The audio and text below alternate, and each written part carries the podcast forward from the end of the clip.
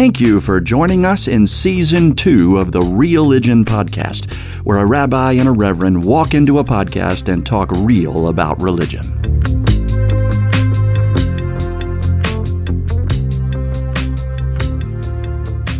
Joel, good afternoon. Howdy, Rabbi Eric. How are you down there in the Georgia world? I am wonderful. Today is the first day of sabbatical. Nuh-uh. I, I did not Yeah. catch that up. Oh my gosh. So what have you written Day today? one, I wrote 1,600 words. You lie. No, 1,600. I didn't say they were good or coherent, but they're they are 1,600 words. And I and I didn't do the uh, thing that I, I joked with with a friend of just saying all work and no play makes Eric a dull boy and then copying and pasting that. I did not do that. Good. That, But, uh, that wouldn't count. No no Harry Potter write in your own blood moments. No, no, there's full sentences, subject, noun, agreement, hopefully thoughts progressing to more thoughts. We'll see. I actually have a, a wonderful uh, congregant and friend uh, volunteered to read and make suggestions and edit. And this is person who, this is a person who um, is an accomplished writer and thoughtful and smart and all those wonderful things. And, and it'll keep me to task, which is also good. Nice. If you're like me, the early writings suck, but through the editing process, they become something that is semi understandable. Absolutely. Absolutely. Um, but I, I do have a funny story that is relevant to our podcast. I had a Joel moment today. Uh oh. I almost channeled you and then I didn't. I, instead, I walked out. So I was sitting at a, a local coffee shop that we have been to many times. And uh, I was the only person in it, sat down, had my computer, my coffee, a, nice sugary snack, uh, and was writing. And these two gentlemen come in. And it, it was funny because they, they sat right next to me at the table next to me. Not that this is a huge place, but you know, so I'm al- I'm already a little bit annoyed, right? Like it's like couldn't they pick another table? And they start talking about the church, Jesus this, Jesus that, which you know is fine. And and I happen to know that um, uh, there's lots of different Christian study groups that meet at coffee shops. Like you know that's great. Um, but then they started talking about how they can't believe that there are Christian clergy uh, that accept the sin of homosexuality. Aha. And it was at that moment that I, I had the slight thought of engaging them as I'm writing, you know, Jewish theology and, and things like that. And then I thought that, nope, my time will be better served by working out and then coming back after they've left, which is exactly what I did. Nicely done, Mr. Sabbatical. That's that is the way to sabbat out of your out of your uh, dilemma there. But- May I guess that you these were two males who are having this conversation? Two males, yes. I, I also was, uh, I, you know, the rephrasing what would Jesus do? What would Joel do? Would Joel engage them? Would Joel certainly you'd roll your eyes and be annoyed or disgusted, but um, you know, I, I I was wondering if you would actively Oh, participate baby. Yeah, sure. Because that's not a street corner, so I'm not banned from doing that by my family anymore. But I would have said, Ooh, here's one of those clergy who does. What would you like to ask me? Um, shall we discuss it in detail? And uh, I think we have an episode not too far off in our future this summer where we get into that very topic. Can we uh, get you in a time machine and, and because I would I I would pay a lot of money just to watch that conversation because you handle those things so well. And I just love watching you do that.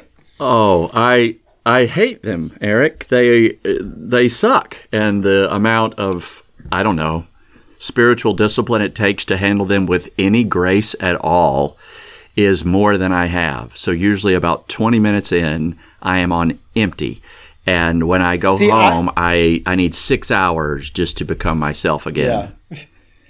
And well, you and for me, the, the reason I won't engage in things like that is because there are times that are thankfully rare in number, but times when I get into those sorts of conversations with congregants. And these are people who I will see again, who I do have a relationship with.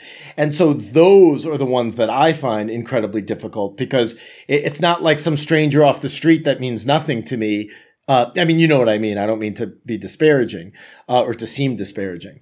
Um, but those conversations with with beloved congregants, um, I find so difficult and enervating and all those sorts of things. Yes. Oh, I, yeah. I think we get to that topic in August. so, yes.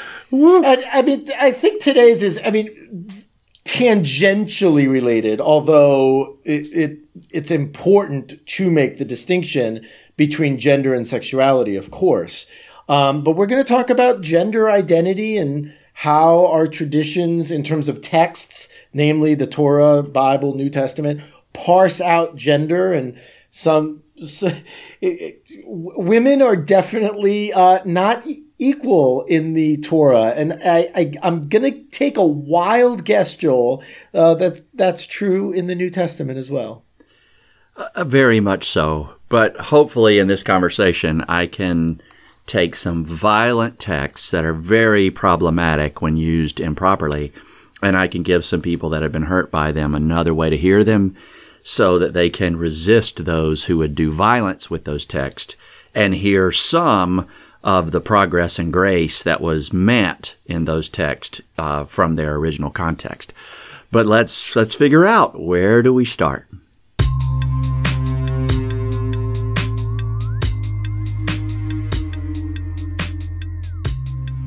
Well, I'll I'll start with names. It's always been something I've been fascinated with. In in namely, uh, how children get their names in the Hebrew Bible. So you you know Abraham, Joseph, um, you know all, all, all the names we have in the Hebrew Bible and and what they mean, and it's always fascinated me that women, the mom more often than not, eh, by a huge by a huge percentage, does the naming of their baby, and that that is important because that is an act of power. I mean, if we go back to the story of creation, God parades all of the animals in front of Adam at the time to look for a partner. Um, and Adam names them, thus conferring some kind of responsibility or ownership, perhaps. Um, but on the flip side of that, lots of times those names have to do with their relationship with their husband. And so uh, the child, I don't want to say is defined, but is named by what the wife wants or expects out of the husband. So um, a, a perfect example of this, if not the prime example of this, is Jacob's first wife, Leah. Uh, you, listeners may know that Jacob wanted to marry Rachel. He's forced to marry Leah. And Leah loves him and wants him to, to love her as much, if not more so, than her beautiful sister. And so when Leah has children, she names them as a wish fulfillment of what she wants for her husband. So this would fail what, you know, it, for those who are movie fans, you may know of the Bechdel test. Bechdel, am I pronouncing that correctly? Not a clue. So it, this is um, it, it's a it's a test, so to speak, of of um, and I may be completely butchering this, but of uh, whether a movie has appropriate um, feminist themes and uh, personhood in terms of authority and in terms of freedom. And so, like, one of the things is, is a woman defined by her relationship to a man? Is she in need of protection, like the, you know, like the princess, so to speak? And so I think it's, I'll put it in the show notes with a link. Um, it's super interesting. Um, and more and more movies are getting better at it, but it's a classic trope that, of course, it, they're not. anyway, um, Leah names her sons to get Joseph's, I'm sorry, to get Jacob's love. And yet, and the other piece, which is important, is that Jewish identity is conferred by the mother. So, in according to the laws of Judaism, one is Jewish if they're born to a Jewish mother, or of course if they convert. Doesn't matter according to halacha, Jewish law, if the father is Jewish. The mother has to be Jewish. The father could be whatever he is. Um, but those are the exception, not the rule, in terms of women having authority, women having um, uh, uh, being stakeholders in leadership.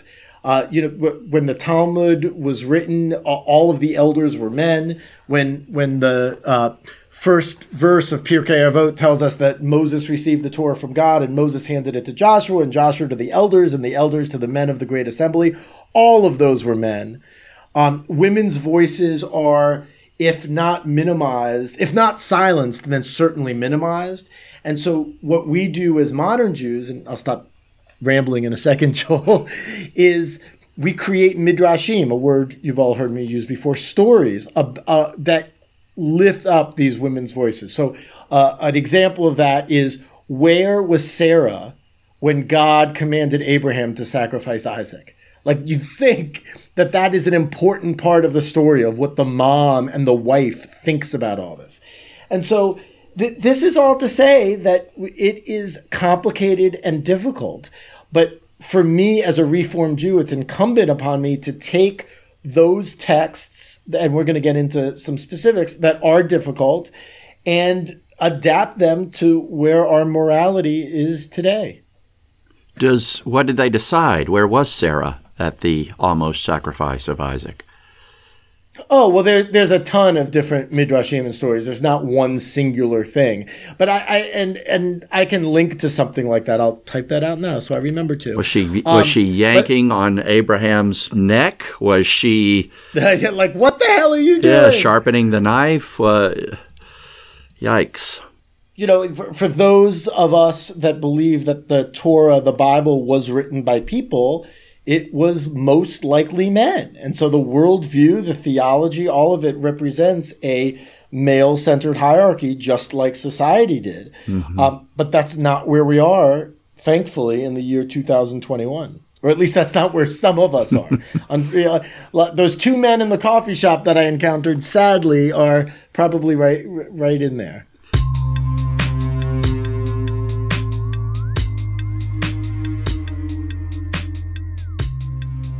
Well, probably the one of the oddest places for me in the text to even look at are the two creation stories. The the Genesis 1 versus the Genesis 2 3.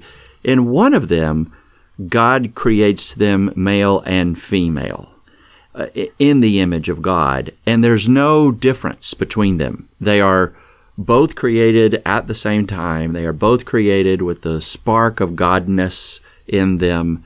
They are both called very good by God. So humanity in its spectrum of sexuality is something that represents God's own self and is the only thing that God calls very good out of all the created things that God calls good. Genesis 2 and 3 then have a different way of saying it, where the Adam is created earlier and then all the other creatures, and then finally from the rib of the man, the woman. And there's different language about her as a result of her being from Adam's rib. What I tend to notice is those who love to lift up strong gender differences, natural gender differences, they, they would use the word natural. Um, God created differences between genders, um, meaning not just in anatomy or biology or chemistry or hormones, but meaning in worthiness as well. They love to refer to Genesis 2, very seldom refer to Genesis 1. And it, right. it's troublesome for me to have people talk about Adam and Eve, Adam and Eve. Well, there is no Adam and Eve in Genesis 1. That's that's not how they're talked about. It's only Adam and Eve, not Adam and Steve, in Genesis 2 and 3. And and if you want to make that argument, Genesis 2 can help you kind of if you twist it. But if you hold it as another way of reading what Genesis 1 says, the desire for people to use scripture to create power differences between gender falls apart. Um, but I find too many religious communities, they don't bother to read the uh, equality across the gender spectrum as much as they love to read the uh, power dynamic and differences across the gender spectrum that Genesis 2 lends itself to. Yeah, that that's a really good reading of the two creation stories. Um, there's a book, uh, again, put it in the show notes. It, it, I don't know that it relates to those gender differences, but uh, it's called The Lonely Man of Faith by Rabbi Soloveitchik. It is, I, I, would say, and I haven't read it in a long time, but it's one of those books that anyone interested in religion should read. It's certainly written with a Jewish perspective, but what he does is he takes those two creation stories and compares them with one another, and it's all and uh, in very interesting ways. But I don't think uh, gender identity is one of them. So uh, Joel, thanks for that chiddush, as we say, that new interpretation.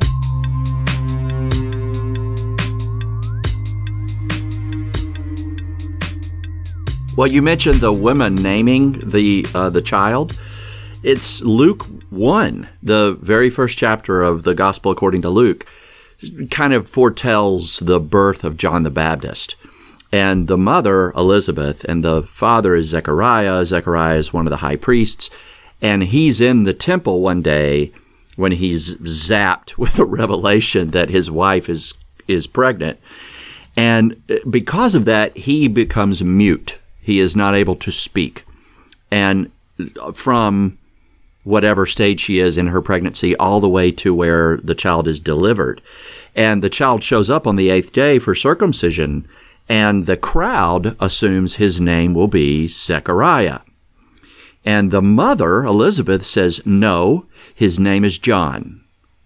And the crowd and the, the presiding priests go, Zechariah, and they look at him, and he comes over and he grabs a tablet and he writes, His name is John and he gets his voice back.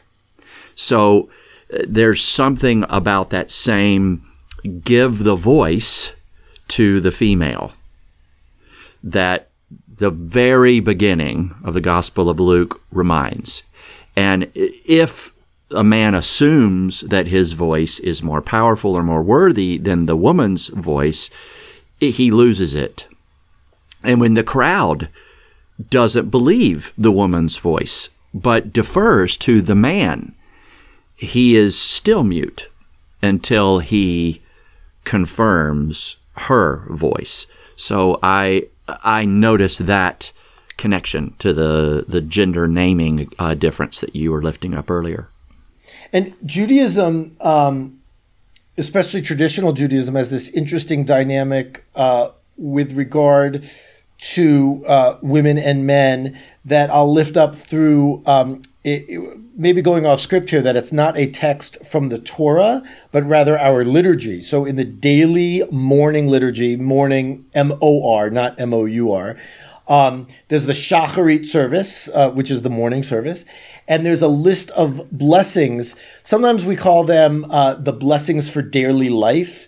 Um, and th- this is a bit of an aside, but there there's probably 10 or 15 of them. I if I thought about it long enough, I'd have the exact number. And you say them you don't say them in shul in synagogue you, you or original. You say them by yourself. And so you, the first one is the minute you wake up you open your eyes and, and literally the words you say are thank you for for for being able to see. And so there are all of these things that simply by living simply by being alive we have these blessings. And so they kind of inculcate us with, with an attitude of gratitude so to speak. And uh, everyone says the same ones except for one where men say, well, I'll start with the women first. Women say, Thank you, God, for creating me according to your plan. Uh, and oh boy, there's say, the God's plan again. Dang it. Oh, well, yeah. Well, th- what I'm about to say is even worse than that, Joel. And then men say, Thank you, God, for not creating me a woman. Oh. And, now, and this is said.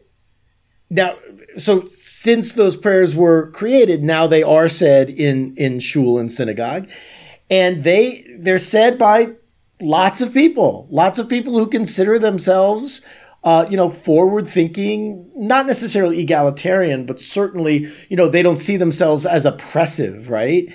And the backstory of that text, and by the way, I am not apologizing for it, I'm not defending it at all, but the backstory of that text has to do with you you were talking about the def- differences in gender. And here's where you know traditional judaism like other societies do confuse gender and sexuality that women get to give birth right? And they and and giving birth the act of pregnancy and forming life for, is uh, equal to all of the rest of the mitzvot we have. So we have 613 laws. So when I teach this to kids, I, I, I, say, you know, imagine a scale and, you know, we have 612 of them and then there's giving birth and that one, it, it, it's almost like it, it equals out.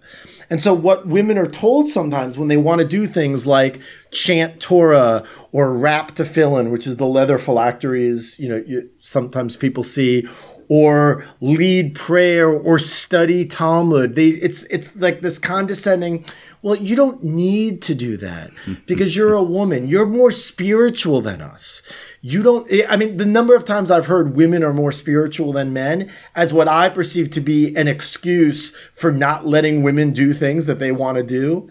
Um, and so it's and so the reason for saying thank you God for not creating me a woman is because as a man, you get to do more mitzvot, more laws, more rituals than a woman does. And that's what you're thanking God for. Now, the this might beg the question well rabbi jew jewish person living in the 21st century that considers himself you know a, a liberal jew how do you deal with it very easily it's not in our prayer book it's absolutely not in our prayer book um, and this is one of the um, things about Reform Judaism that I love. It's also difficult. Is that there are times where we just where we abrogate Jewish tradition or law based on our moral principles, and this is a case of that. Gosh, I there's a text where it describes childbirth as punishment. The pain of childbirth shall be also Genesis yes, early chapters. Yeah, the the chapter two creation, two and three creation story, not the chapter one. Um, so there it is again. It's it's not a blessing of childbirth, which you could read if there was only Genesis one. But if you're going to read Genesis two and three, then oh, uh, childbirth is a curse on you because you're the one that tempted him. And and my guess, my feel is that those kind of um, prayerful sentences. Thank you for not making me a woman. Otherwise, I would have been the one that betrayed the man, and I would have to go through the pain of childbirth. Uh, that kind of perspective is not remembering the whole of the, the Genesis creation story. And there's also, of course, an irony in that the men are the ones making the rules that the women can or cannot follow. So it's kind of an interesting catch 22 well, it's, it's gaslighting. Is what it is, it's a, right? Yeah, it's gaslighting. It's a troubling catch twenty two. Yeah, it's a it is gaslighting. That's a good point.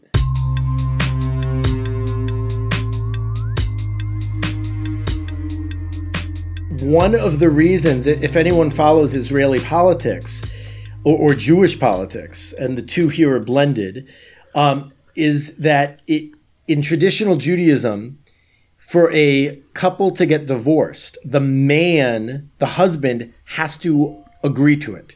It's not. It's not like in America where you know if you want out, you can get out, right? I, I mean, it might be painful. It probably will be painful. I mean, how could it not be? Um, but in traditional Judaism, the man has to give the woman what's called a get. That's the Hebrew document of divorce.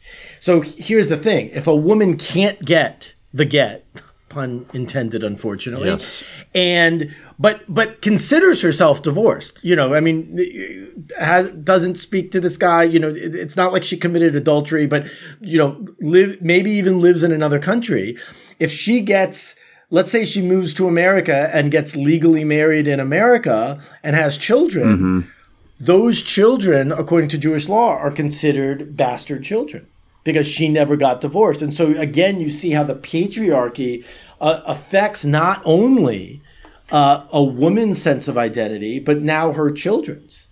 Boy, I mean that's a and that that's a whole subject. I mean, but Jesus has a lot to say about of, divorce, but usually it's not about the women.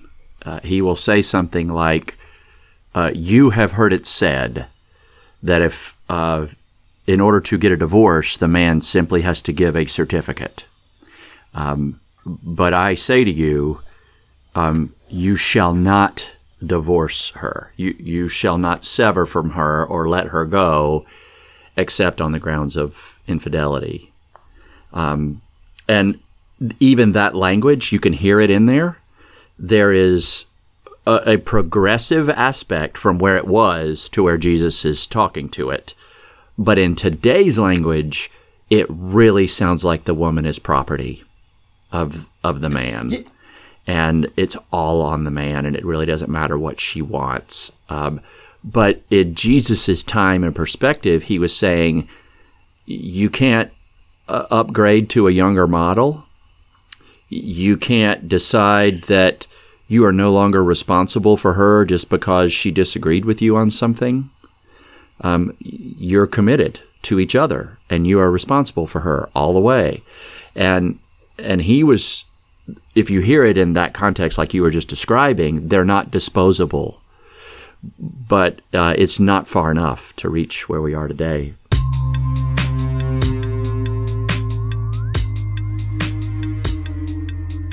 And there's another example of this in John, John chapter 8, where the Pharisees and scribes bring Jesus a woman who has been caught in adultery. Uh, there it is again. Uh, adultery means that she was either still married to another man or unmarried, and she was caught with him with someone. Um, and they stand her before the crowd, and they really are threatening to stone her. Um, and it, they use the law. The law of Moses commands us to stone women who do this. What do you say? And this was all to trap Jesus, being inconsistent to the law. And and I love it. He bends down and he writes something in the sand with his finger, it says. And then he says, Anybody here who is without sin is welcome to throw the first stone. And they hear that and they all walk away. And he says to her, Well, woman, where did they go? Where are all the people that were going to judge you?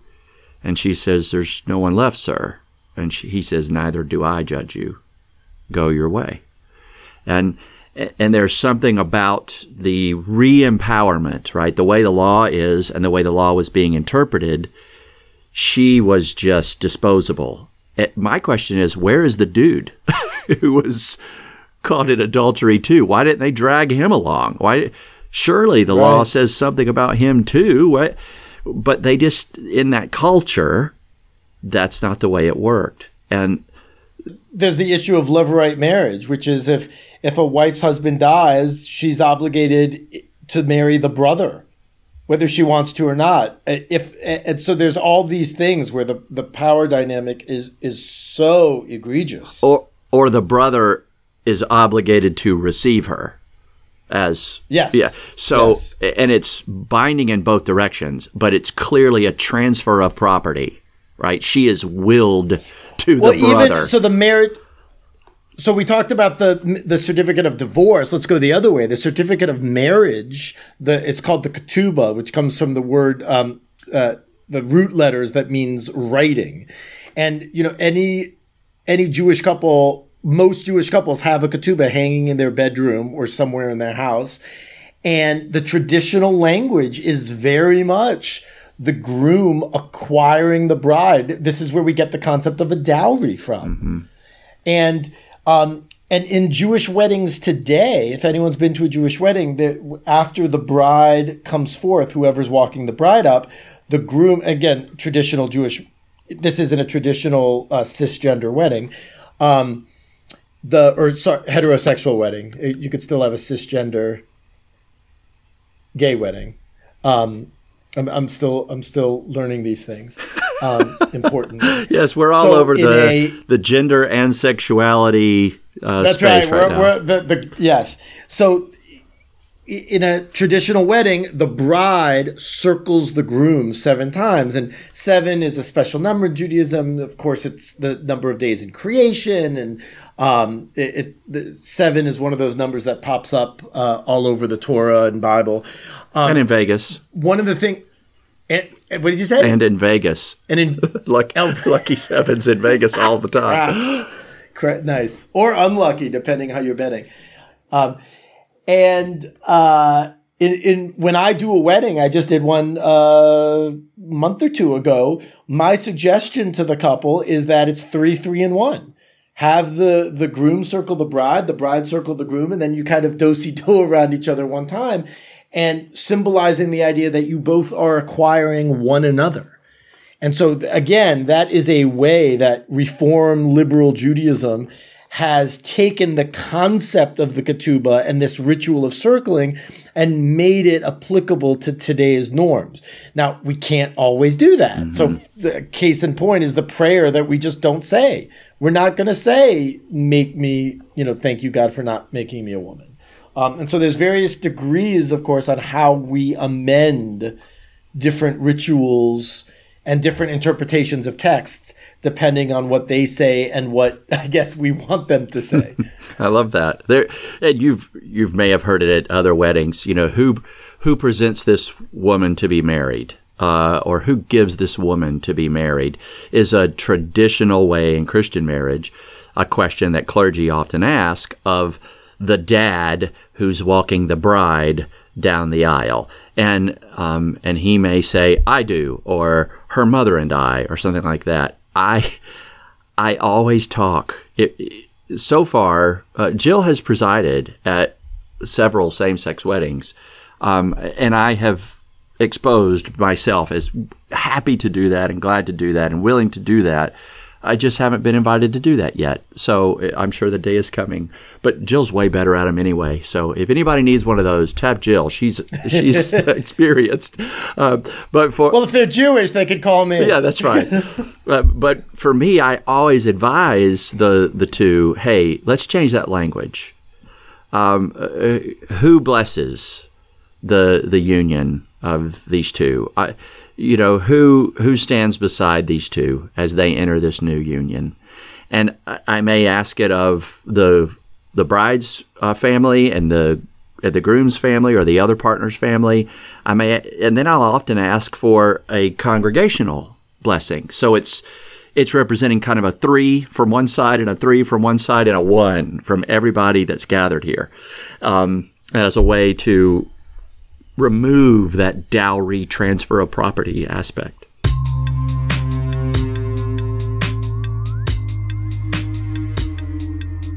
One of the things that I think we do as you know liberal religionists if that's an expression is i think we lift up those areas of religious life where, where there is a uh, a power a self-reliance and an autonomy but but again those are the exception not the rule. The, the one um, and this is one of the texts that was in our show notes is this is actually a text that i'm guessing um, certainly jewish listeners may not know about. It's not one of the texts that's taught often in religious school. Um, and it's the daughters of zelophehad um, it- which is a little bit of a mouthful. And in short, and I'll put a, a link in the show notes for those that want to read more, but this is in the Torah. Um, shortly after um, the revolt of Korach, there was a, uh, uh, their father died, and the land was unspoken for, the, the land that was owned. And the daughters want, wanted the land for themselves. But of course, women can't own land. And they beseeched Moses and the, the judges, and they got it. Um, but it, but the fact that that is an exception and that the fact that we even have to take note of that shows how rare that was and in some cases still is in terms of a you know religious mindset. I mean I, there are still jews out there. There are still reform jews that will say uh, in a larger synagogue where there's multiple clergy I want the male rabbi. and that's not okay anymore. Yes. It, it happens here as well. That, I mean, Caitlin and I are, you know, we're both pastors of this church, but she and I are very aware that we are constantly trying to embody and symbolize a mutual presence of pastoral authority, leadership, all the above, because in our culture, there is a still a linger, there's plenty of people who do fully receive male or female pastoral leadership equally. There are some who say and want to receive both equally, but they don't yet embody it equally. They still kind of defer to the older male as opposed to the younger female. And then there, believe it or not, dang it, there are still some who are very clear that there's a difference. Um, there's a story where at my very first church, uh, what a couple that was he he was on the pastor nominating committee that called me to that church, and he and his wife took uh, Jill and me and our three boys out out to lunch after worship, not long after I'd started, and the wife said something like, "Well, I," she found out Jill was still in seminary and also in training to become a pastor, and she said, "Well, I just don't think women should be a pastor." And Jill asked her, "Well, have you ever had a a pastor that you've really, really loved?" And she said, "Well, no, not really. Come to think of it." And then Jill said, "Well, maybe you should try a woman."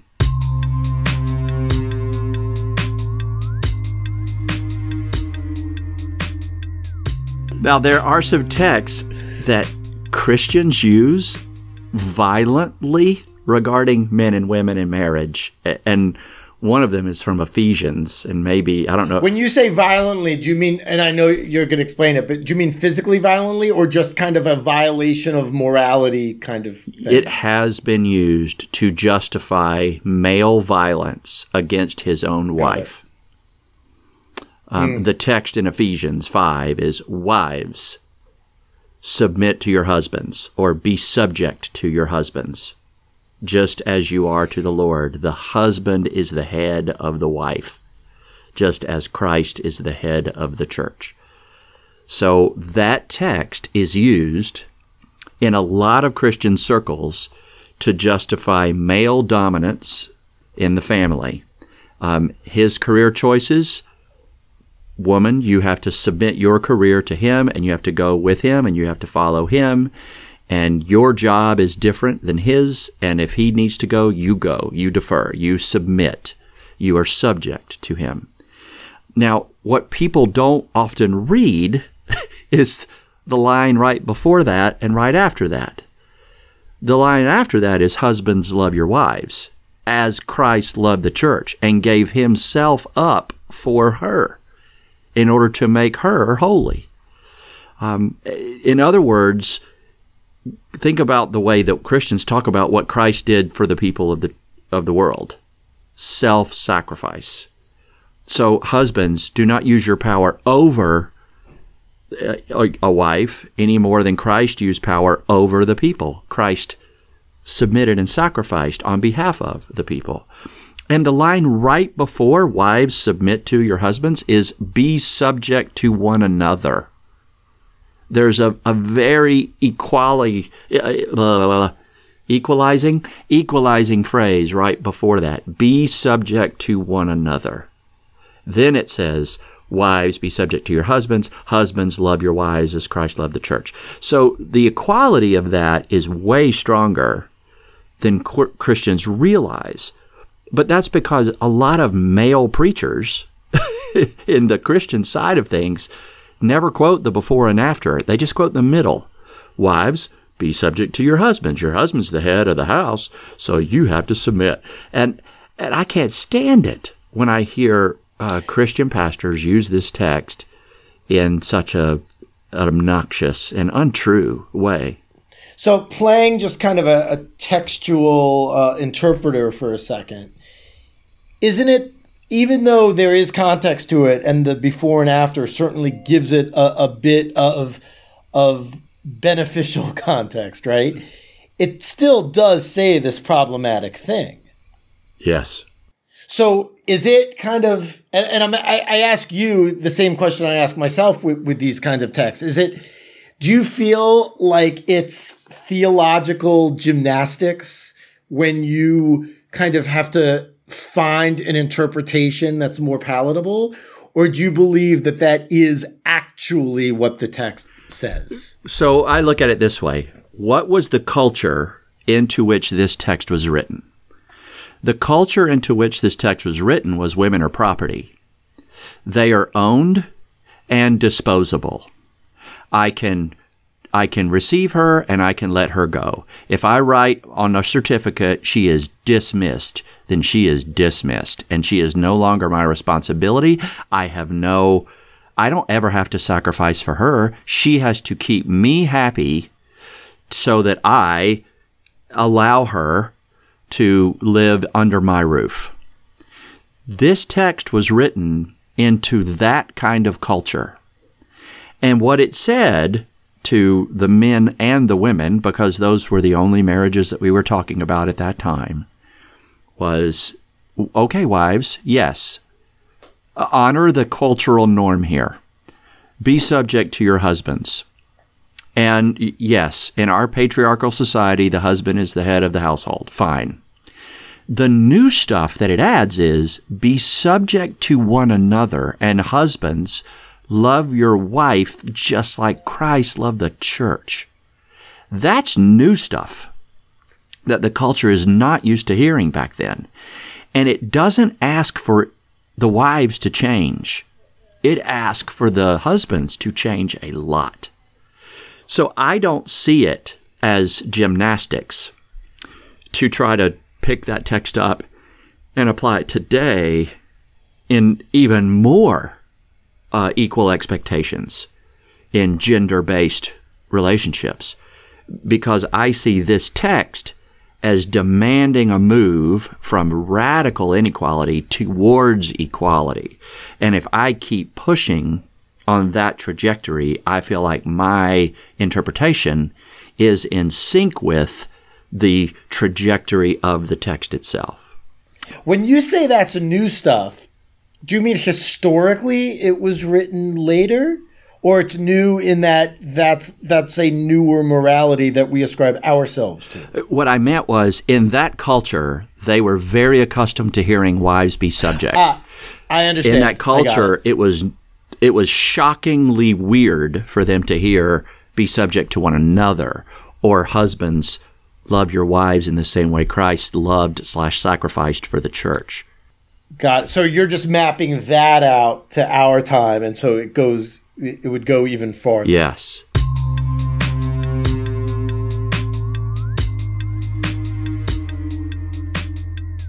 Eh, eh, there's another one that happens here too. It, it's eh, this one's used all the time to justify why women shouldn't be preachers or teachers. It's First Timothy two. Dang it! Uh, and in this odd little lever, letter, they describe how men should pray and should be able to do so, you know, to hold out hands without anger or argument, and that women in these houses of prayer should dress themselves modestly in suitable clothing, uh, not with their hair braided or with jewelry, gold or pearls or expensive clothes. If they want to dress up, they should dress themselves up in good works. And it, then it says this one, ouch. Let a woman learn in silence with full submission. I permit no woman to teach or to have authority over a man. She is to keep silent. Adam was formed first, then Eve and Adam wasn't deceived. Yep. Adam was not three. deceived, but the woman was deceived and became the transgressor. So in that odd little text, there's a bunch of problems, tons of problems. But in that time and culture, there were houses of prayer where women were not allowed at all. Only men. The women were not even invited to that house of prayer. But this letter to that culture where women were not allowed at all said, guys, make some room. The women are allowed now. Okay, they're not going to talk. They're going to sit in the back. They're going to they're not going to distract you with perfume and jewelry or anything like that. But they're present. they're in the room now, and they they don't have to hear the discussions through their man. They get to hear them directly now. Um, and then the problematic stuff at the end, right? So there was a progressive aspect to this scripture itself, even though it's used today super conservatively to maintain patriarchy. And Judaism does something similar with regard to a women a woman's voice specifically, which is why this is where we get the Jewish law that Jew that women can't chant from the Torah or lead a service because a woman's voice is so sexually arousing oh. that it will distract the man from his valiant efforts. I'm being a little bit, you know, the, for the metaphor, but it will distract uh, men from their prayers. And so therefore, um, women uh, are not allowed to be heard as, as a as a voice. And it's the same reason why in a traditional uh, place of worship that women and men are uh, do not sit together It's because again, the woman will be so distracting. Now you can make a modern, I think there is something to be said for maybe sitting somewhere you're not used to, or even not sitting with your spouse and kind of being alone with your thoughts. But that, that is a, that is egalitarian from that standpoint. This is not. No. This is women, you go over there. And if you, I don't know if Joel, if you've ever been to older Jewish uh, sanctuaries, you know, kind of historic sanctuaries like in Venice and other places in Europe. And of course, in Jerusalem still exists. Yes. Yeah, yeah. So this, of course, so this still exists in America too. But m- many synagogues where the women sit, it wouldn't be like, okay, men, you have this half of the room, and women, you have this, this half. It's okay, men, you're five feet away from the speaker, right in front, and women, you're going to be upstairs right. in a balcony where the walls are so high that you may not even be able to see. Mm-hmm.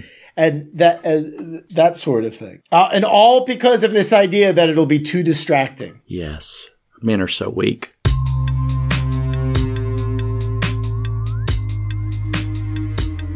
The, there's one other great story, New Testament, my last one for gender issues. Uh, there's a story where where Jesus is somewhere and a woman, a Syrophoenician woman, comes. Um, so she's Gentile. She's not Jew, but she comes and she begs him to help heal her daughter. And Jesus says something unexpected. He says, let the children be fed first. It's not fair to take children's food and throw it to the dogs the assumption there being um, in, in this story from Mark that the children are God's children, the people of Israel, and Gentiles are the dogs. And she answers him, even the dogs get the crumbs. And he is corrected by her. And the daughter is healed and and it's there's something about his way of saying that that he regretted. And and she taught him something about even the way the culture was affecting his way of seeing the system uh, the gender system around him. And and he he learned it. And he didn't withhold power to heal her. He released it um, through her to her daughter, and and I like that. Um, that the only story where all the scribes and Pharisees and everybody that tried to catch Jesus and correct him, none of them did it. This Gentile woman did, and and I love that story um, about gender in the in the New Testament. Yeah, you have all these beautiful parables in the New Testament. the Torah and Bible is much more narrative. We get some of the parable kind of stuff in our in the Talmud, but not not in the Bible. Uh, I always enjoy hearing those and specifically your takes on them. Um, well, we solved gender problems.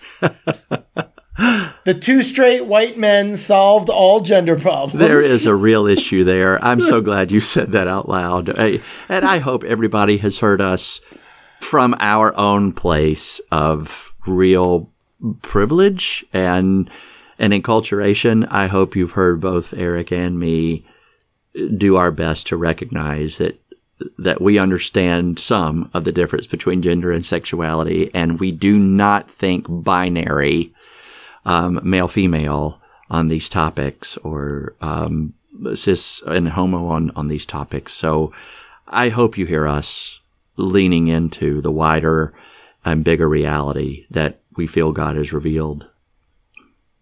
Absolutely, and beautifully said.